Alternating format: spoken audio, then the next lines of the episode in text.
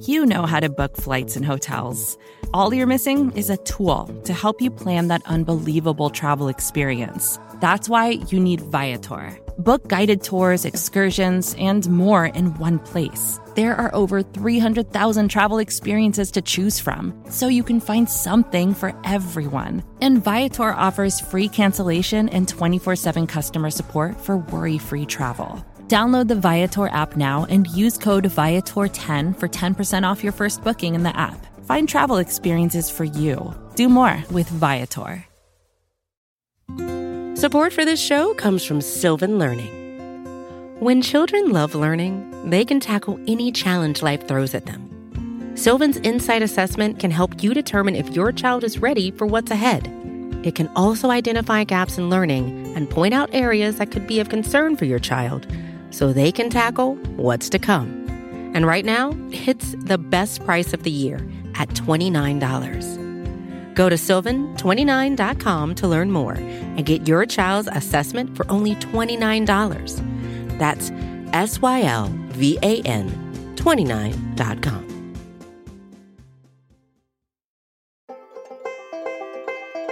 Hey, folks, it's Heather. Joanne and I are taking this week off to prepare for a three part series on free speech, censorship, and so called cancel culture that will begin next Tuesday. We're featuring instead an episode of The Weeds, another Vox Media Podcast Network show that isn't afraid to dig into the details on the policy that shapes our lives. Hosts Dara Lind and Dylan Matthews often explore the roots of our current political issues, from healthcare to immigration to housing. This installment originally aired in January, and in it, host and senior Vox correspondent Dylan Matthews talks with historian John Barry, who wrote an authoritative account of the 1918 flu pandemic, the Great Influenza, the story of the deadliest pandemic. We hope you'll learn something new about citizenship, public health, and resilience from the fabulous team over at The Weeds. Definitely timely. We'll, we'll see, see, you next, next week.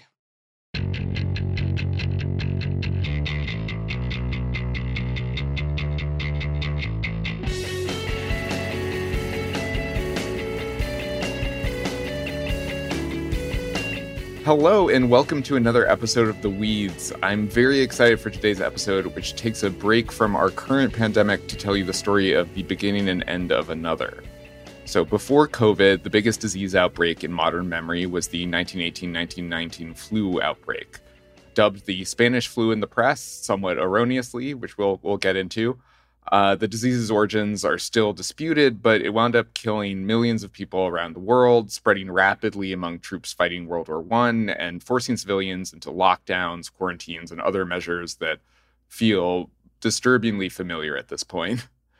I started reading about the 1918 flu in March 2020, and, and at the time, the parallels to COVID felt sort of minor. The world was such a different place 100 years ago, medical knowledge was so much more limited but COVID has since then proved that a mass casualty event like the 1918 flu could happen again, and the parallels feel spookier than ever.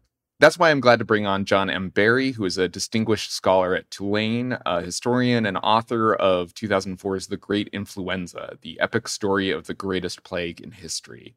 The book was a bestseller then, and it was a bestseller in 2020 as we all sort of struggle to make sense of our new reality. And I wanted to have John on to tell us the story of the flu, to get a sense of what we can learn from that experience and see what it could mean for us as we grope for a way out of COVID.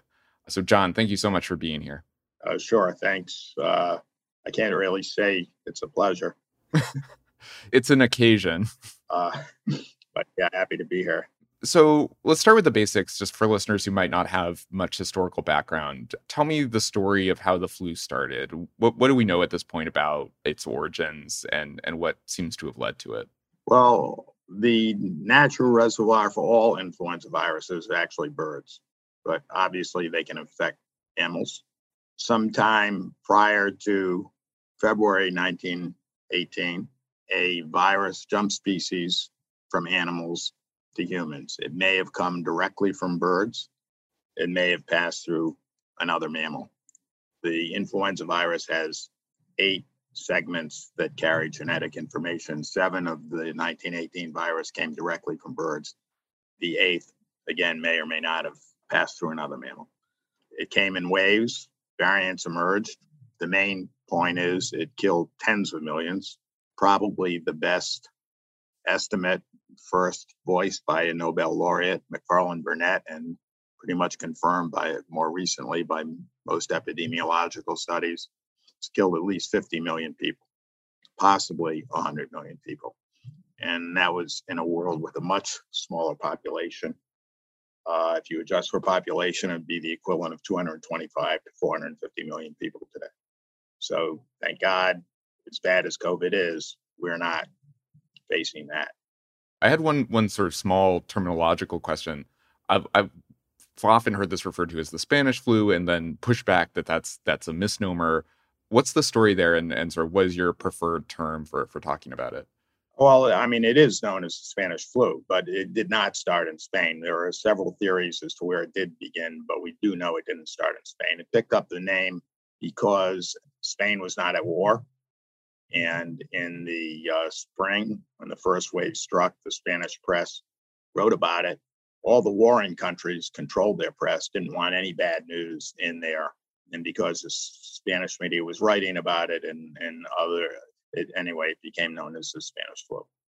So at this point in time, 1918, we didn't have modern antibiotics, let alone modern antivirals what did we have? Uh, what kind of countermeasures existed to handle a pandemic like this? Well, there really wasn't much except supportive care.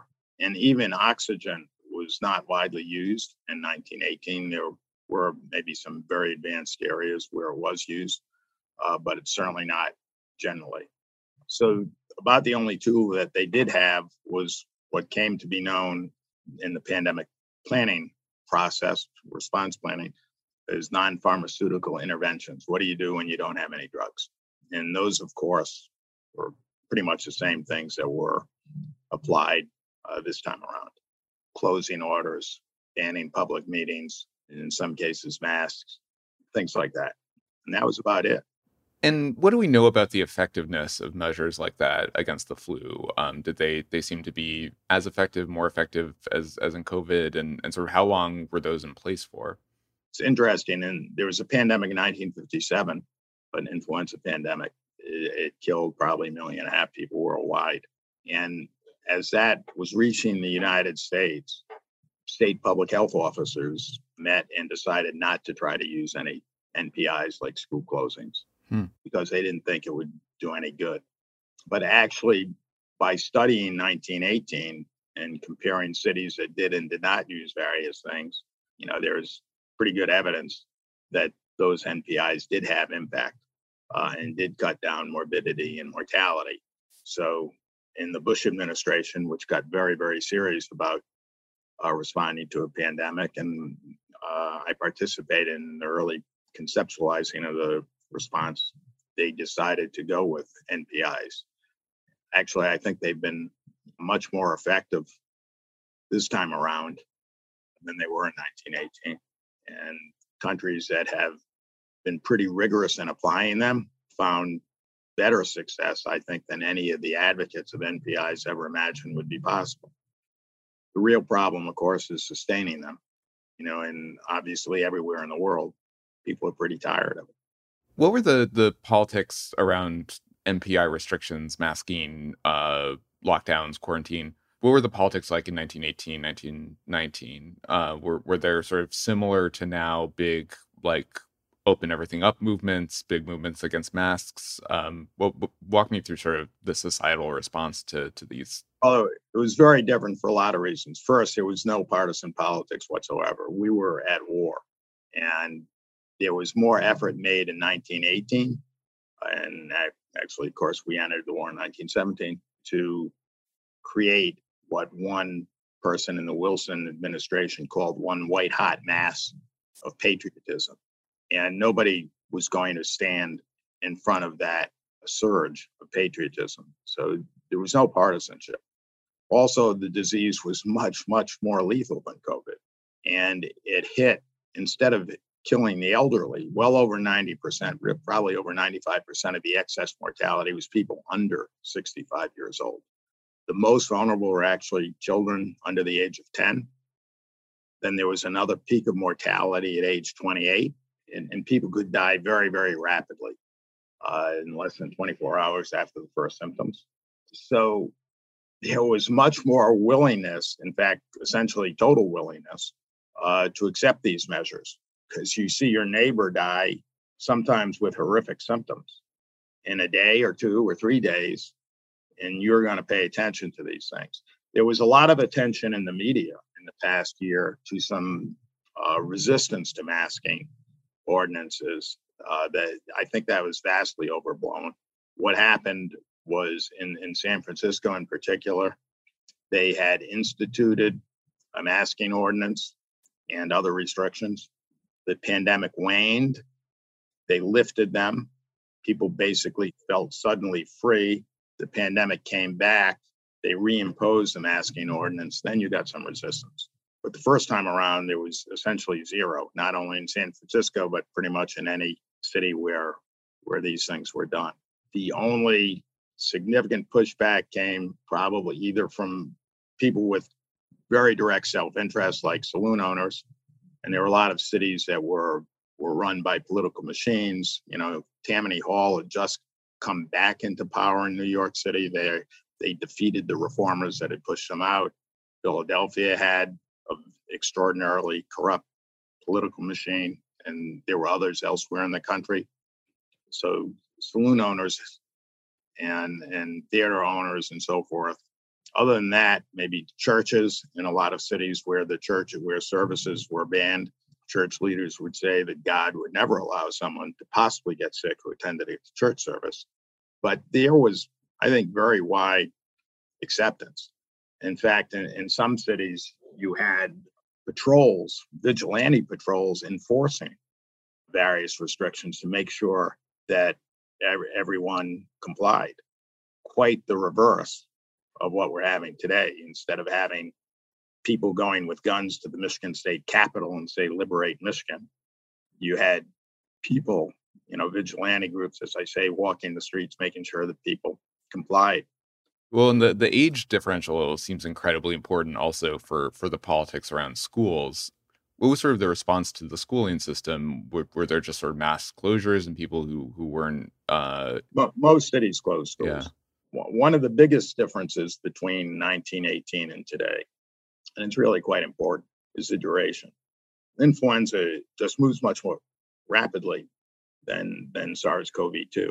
The incubation period shorter, you're sick shorter, you shed virus for a shorter period, recovery is shorter, everything is much more compressed. So you're talking about a period of weeks. I can't think, you know, in, in most cities, schools would be closed, you know, for six weeks, eight weeks. I can't think of an instance where they were closed longer than 10 weeks. The first wave was very hit or miss. We had a, you know, you had a new virus that was not very good at infecting people.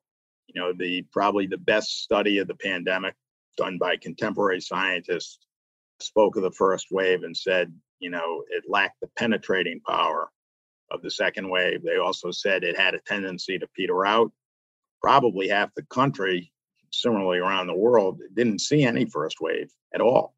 We then had a variant that was much, much better at transmitting between people. And it also, the first wave was extraordinarily mild, much milder than ordinary influenza. A statistic I cite to illustrate that the British Grand Fleet had 10,313 sailors sick enough to report to sick bay in the middle of a war four deaths, four out of 10,000. So even where the first wave did hit, which was a long way from everywhere, it wasn't really noticed or paid much attention to. The second wave was entirely different. Uh, there's no law of nature that says because a virus becomes more transmissible that it has to become more mild. And the second wave in 1918 is a perfect example of that. I wanted to take a quick break, uh, but after we're back, we're going to talk about the subsequent waves and how the Great Flu ended and how people coped with the end of restrictive measures and returned to something approaching normalcy, as, as Warren Harding would have said at the time. So stay tuned. Support for this show comes from Sylvan Learning. As a parent, you want your child to have every opportunity, but giving them the tools they need to tackle every challenge that takes a team. Now more than ever, educational support tailored exactly to what your child needs can make all the difference. That's why parents have trusted Sylvan Learning for 45 years as the ultimate teammate in their child's educational journey, instilling in them a love for learning and a passion for reaching the next level.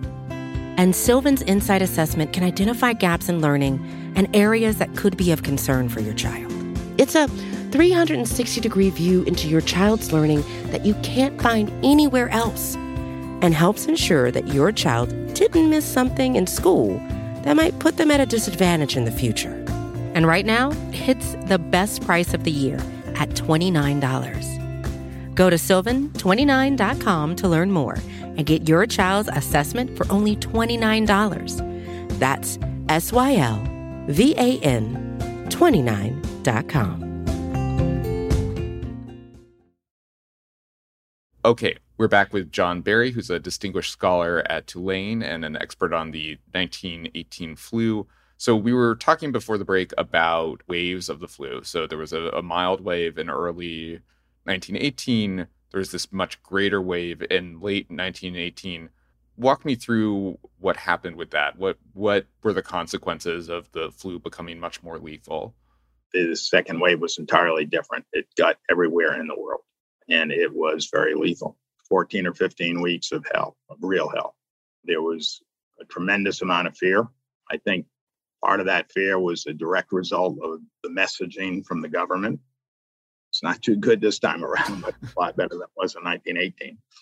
Because we were at war, there was this idea that any negative news would hurt morale and hurt the war effort. So the uh, the government was saying things like, This is ordinary influenza by another name. They were saying things like, You have nothing to worry about if proper precautions are taken. The press echoed that, given the patriotic fervor of the war. Plus, there was actually a law that threatened 20 years in prison if you said anything that criticized the government. And early in the pandemic, one Wisconsin newspaper started to print the truth, and, the Army actually began prosecution against that. Although as the pandemic proceeded, they dropped it. But you you were seeing, for example, in Little Rock, you know, outside Little Rock, there's an Army base where thousands of troops are in the hospital. A doctor is writing, "We see nothing but death and destruction." Whereas the Little Rock newspaper, practically on the same day, as headlined saying same old fever and same old chills and the grippe or something, you know, just totally dismissive. But nobody believed it. You know, they were being lied to.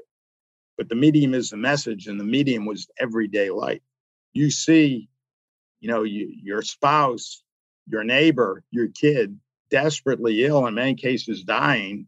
You know perfectly well this is not ordinary influenza by another name today we sort of have two different belief systems.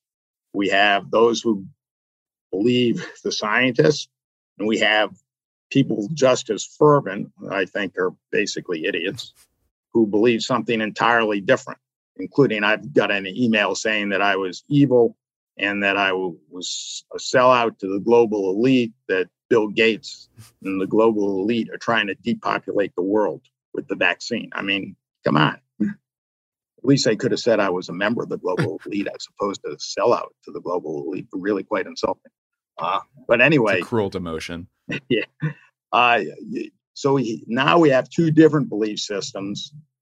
In 1918, all you knew was you were being lied to, and you had nothing to believe in. And that is an even more frightening situation because you have nothing to cling to at all. You're pretty much at sea you know, I think essentially society is based on trust. And when trust disintegrates, society isn't going to be that far behind. And that actually began to happen in the worst hit places in 1918. You actually see reports, not only in big cities, but in rural communities where you think that family and neighbors and so forth are everything, of people starving to death because there was too much fear nobody would actually bring them food. Uh, you had a very sober, serious scientist who, before the war, was dean of the University of Michigan Medical School, and during the war was head of the Army's Division of Communicable Diseases, who said, if this continues, this rate of acceleration continues for a few more weeks, civilization could easily disappear from the face of the earth. Now, thankfully, we're not facing anything like that now. You know, we're having plenty of problems, but we're not having that problem. Definitely. The one area in which we are actually being harder hit than in 1918 is economically. You know, uh, you know, I, I spoke a moment ago about speed and duration and so forth. The first wave wasn't noticed. The second wave was brief.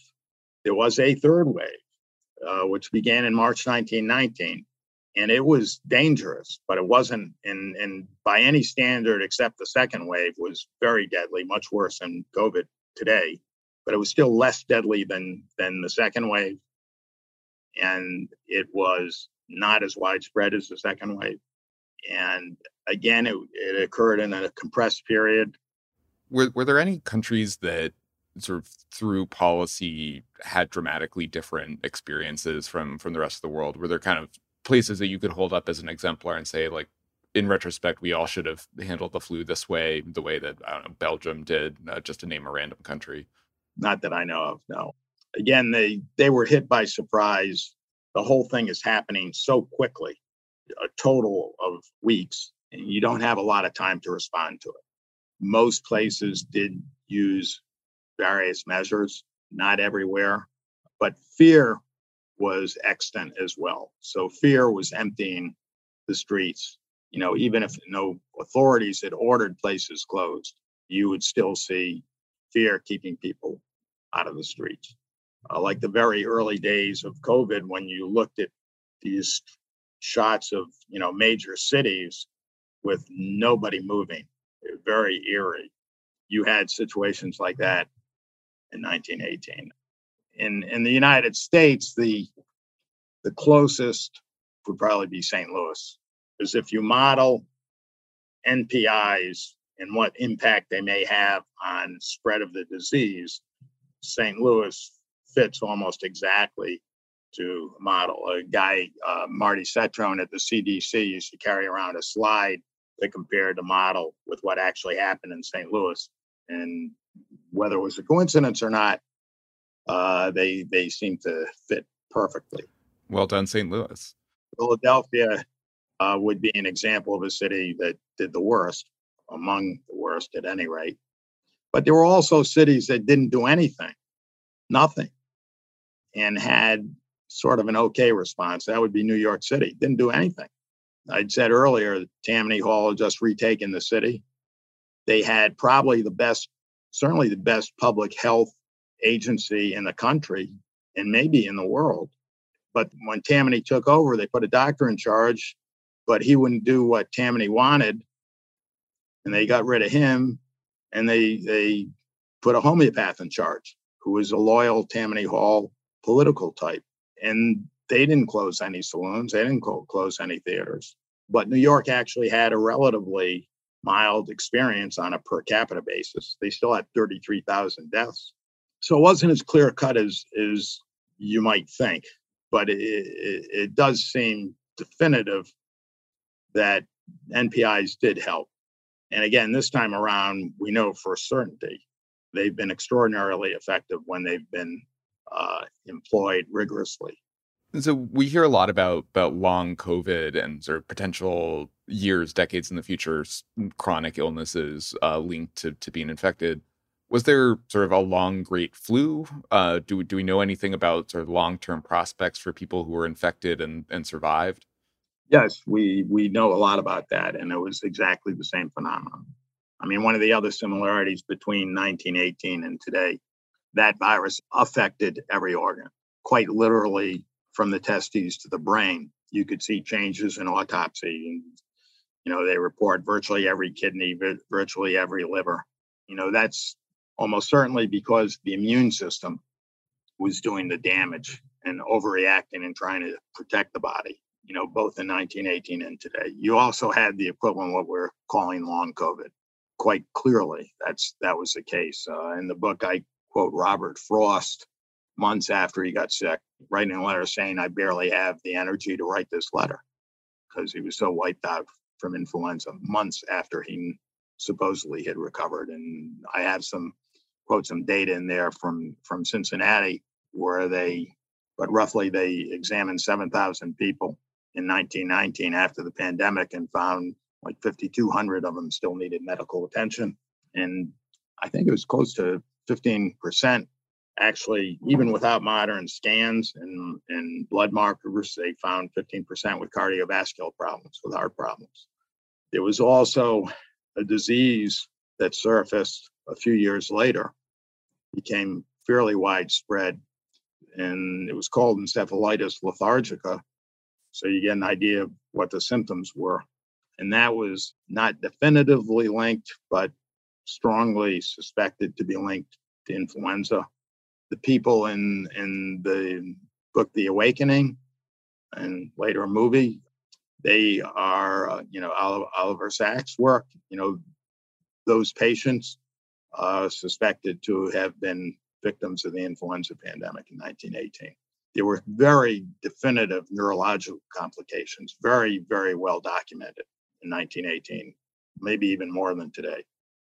What is the relationship between sort of the virus as it mutated in 1918, 1919 and what we call seasonal flus today? That sometimes you hear people talk loosely about how it was a pandemic and now it's just something we get every year. That feels a little too glib to me, but how would you characterize the relationship between that virus and the one we we deal with in in winters now? No, I actually I think that's fairly accurate. Mm. You know, uh, the variants emerged. You know, the virus continually mutates. Influenza actually mutates faster than COVID. Hmm. As I said, it lost the ability to at least routinely infect cells in the lower respiratory tract. And therefore, it became considerably milder, and it was the influenza that was dealt with for a period of decades.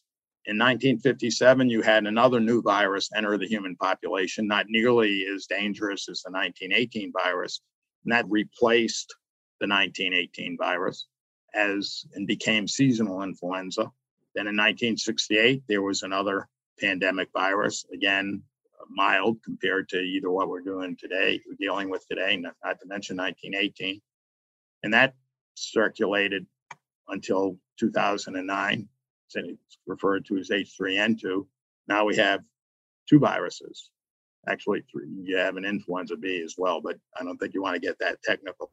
uh, so you have H1N1 from 2009, and you have H3N2 from 1968 that are co-circulating and both cause uh, seasonal influenza today. You know, our, our hope, of course, is that COVID will continue to mutate in a direction of mildness. And the combination of immunity from, you know, we're probably, we may well be, we're certainly on the cusp of practically everyone in the country either being vaccinated or infected. And both of them are going to give you uh, at least some immune protection. So, you know, hopefully this virus will will end up being much like seasonal flu. It'll probably continue to kill some people, but at a relatively acceptable level. We're going to take one last quick break, but when we come back, we're going to talk a bit more about the parallels between the 1918 flu and COVID and what lessons we can learn for the end of COVID or what will hopefully be the end of COVID. Stay with us. Many of us have those stubborn pounds that seem impossible to lose, no matter how good we eat or how hard we work out. My solution is PlushCare. PlushCare is a leading telehealth provider with doctors who are there for you day and night to partner with you in your weight loss journey. They can prescribe FDA-approved weight loss medications like Wegovy and Zepbound for those who qualify. Plus, they accept most insurance plans. To get started, visit plushcare.com slash weight loss. That's plushcare.com slash weight loss. And we're back with historian John Barry. So we've talked about this in, in a variety of ways throughout this conversation, but I I think just sort of a big dumb question a lot of people have now is when is this over? When do we we stop closing schools? When can you go on an airplane without a mask? Uh, when can I go to parties inside? And obviously, there's there's some people who've decided the answer is right now and are doing all those things. But I'm curious, as someone who studied 1918 in depth and and the importance of non-pharmaceutical interventions then in depth, sort of how has that shaped your thinking about how to act in COVID? Has it made you sort of more risk averse, more risk tolerant? Well, you know, you've got to make those decisions yourself. Mm-hmm. You know, I won't eat right now. I won't in, eat inside a restaurant. Fortunately, I'm in New Orleans, so it's not that cold. you know, I, I actually do go to the gym. Uh, Mike Osterholm, I'm, I'm sure you've seen on TV and comment. He's a good friend of mine. He tells me I'm crazy to do that, but I actually, you know, wear an N95 mask when I'm there, and I'm not there very long. I only do a single exercise right next to the window that I can't do at home. You know, so you know that's a risk that I take personally. It might not be the wisest thing to do, although I try to compensate. But first, in terms of it becoming endemic, it is endemic. I think from the day this virus surfaced, anybody who knew anything about virology and immunity and so forth recognized that this virus was never, ever going to go away. Uh, number one, it was too transmissible. Number two, it has animal reservoirs, like the 1918 virus, which infected pretty much every known mammal. They even demonstrated that seals were infected by the 1918 virus. I don't know if whales were, but seals actually were infected, not to mention moose, tigers, cats, dogs, and so forth. We know that this virus can infect other mammals and has done a pretty good job of it. The National Zoo, I know there are uh, some big cats who are quite sick. So this virus is always going to be around forever. If it were to continue to be a serious lethal threat, then probably people would continue. I don't know about closures. Certainly, we're pretty much over that in the United States. Uh, elsewhere in the Western world, there's there's some places that are more aggressive on that. But I, I actually think people can can deal with everything. I think the most likely they get they get used to anything, uh, not that they can deal with anything. I think the most likely scenario is that the virus will continue to mutate and combination of being more adept at infecting the upper respiratory tract and less adept at infecting the lung. Combination of that in the virus and, and immunity in the population, the threat will diminish significantly. And we will go back to a normal pre pandemic life. You know, I think it's interesting that there was a pandemic in 1889, not nearly as lethal as 1918, but probably worse in 1957 or 1968. It was called the Russian flu, but there is a theory out there that it was actually caused by a coronavirus that today causes the common cold. Hmm. You know, I'm sort of agnostic on that theory. I think it's plausible, but the evidence isn't compelling. But the hope is that, you know, it'd be great if, if that's what happened in 1889. And it would be even better if that's what happens in the next few months and future years. It, it sounds like you're you're pessimistic about this, but I just wanted to ask explicitly: Do you think there's anything we could have done just as a society in 1918, 1919 that would have prevented relatively high occurrence flus from being a, a, annual occurrence thereafter? Was that sort of baked in as soon as you had these animal reservoirs? The, the virus was the boss and is the boss. China is making an effort to contain it. I do not believe that they will be successful. As we speak, they have three cities, probably a total of roughly 20 million people under lockdown. They can't keep doing that. Well, I guess they could. You know, it's a totalitarian state. But even even citizens and those have their limits. Yeah. You know, it's really will interfere with the the Chinese society over a period of time. Plus, of course, they got the Olympics in a few weeks. And on top of that, they have a very poor vaccine that provides essentially no protection against Omicron. So if if China continues to try with the zero COVID stuff, know, there are going to be extraordinary interruptions. I, I don't see how it's sustainable there. But again, a totalitarian state can get away with all sorts of things that can't happen in a free society. But they're the only ones in the world that are even trying it anymore. We've mentioned a few, but but if you had to pick one lesson from the Great Flu for for our handling of COVID going forward, what would it be? Well, it's easy. That's tell the truth. You know, there's no doubt that the United States, hundreds of thousands of people have died who should be alive because of the politicization. In an earlier segment, I said we sort of, you know, in 1918, nobody believed anything. They didn't know what to believe.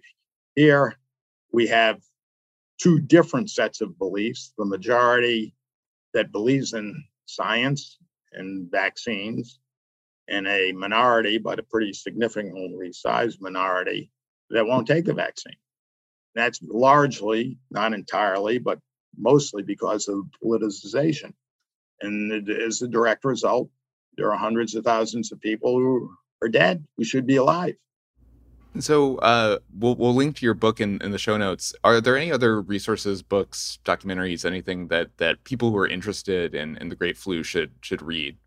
I'm sure there are, but I can tell you one thing: if you really want an understanding, uh, probably, uh, unfortunately, this book is out of print but you get it from your library.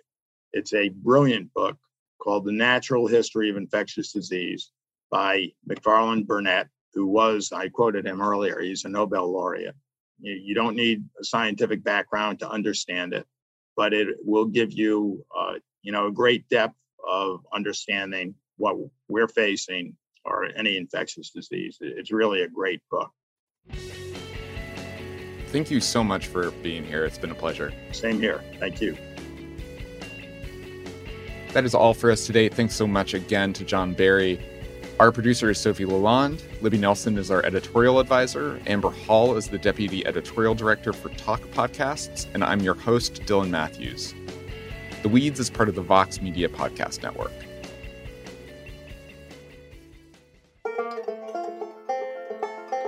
We hope you enjoyed how the 1918 flu pandemic ended from our friends over at The Weeds. You can subscribe and listen to the show for free in your favorite podcast app. New episodes come out every Tuesday. We'll be back next week with the first installment in a new three part series about free speech, censorship, and so called cancel culture.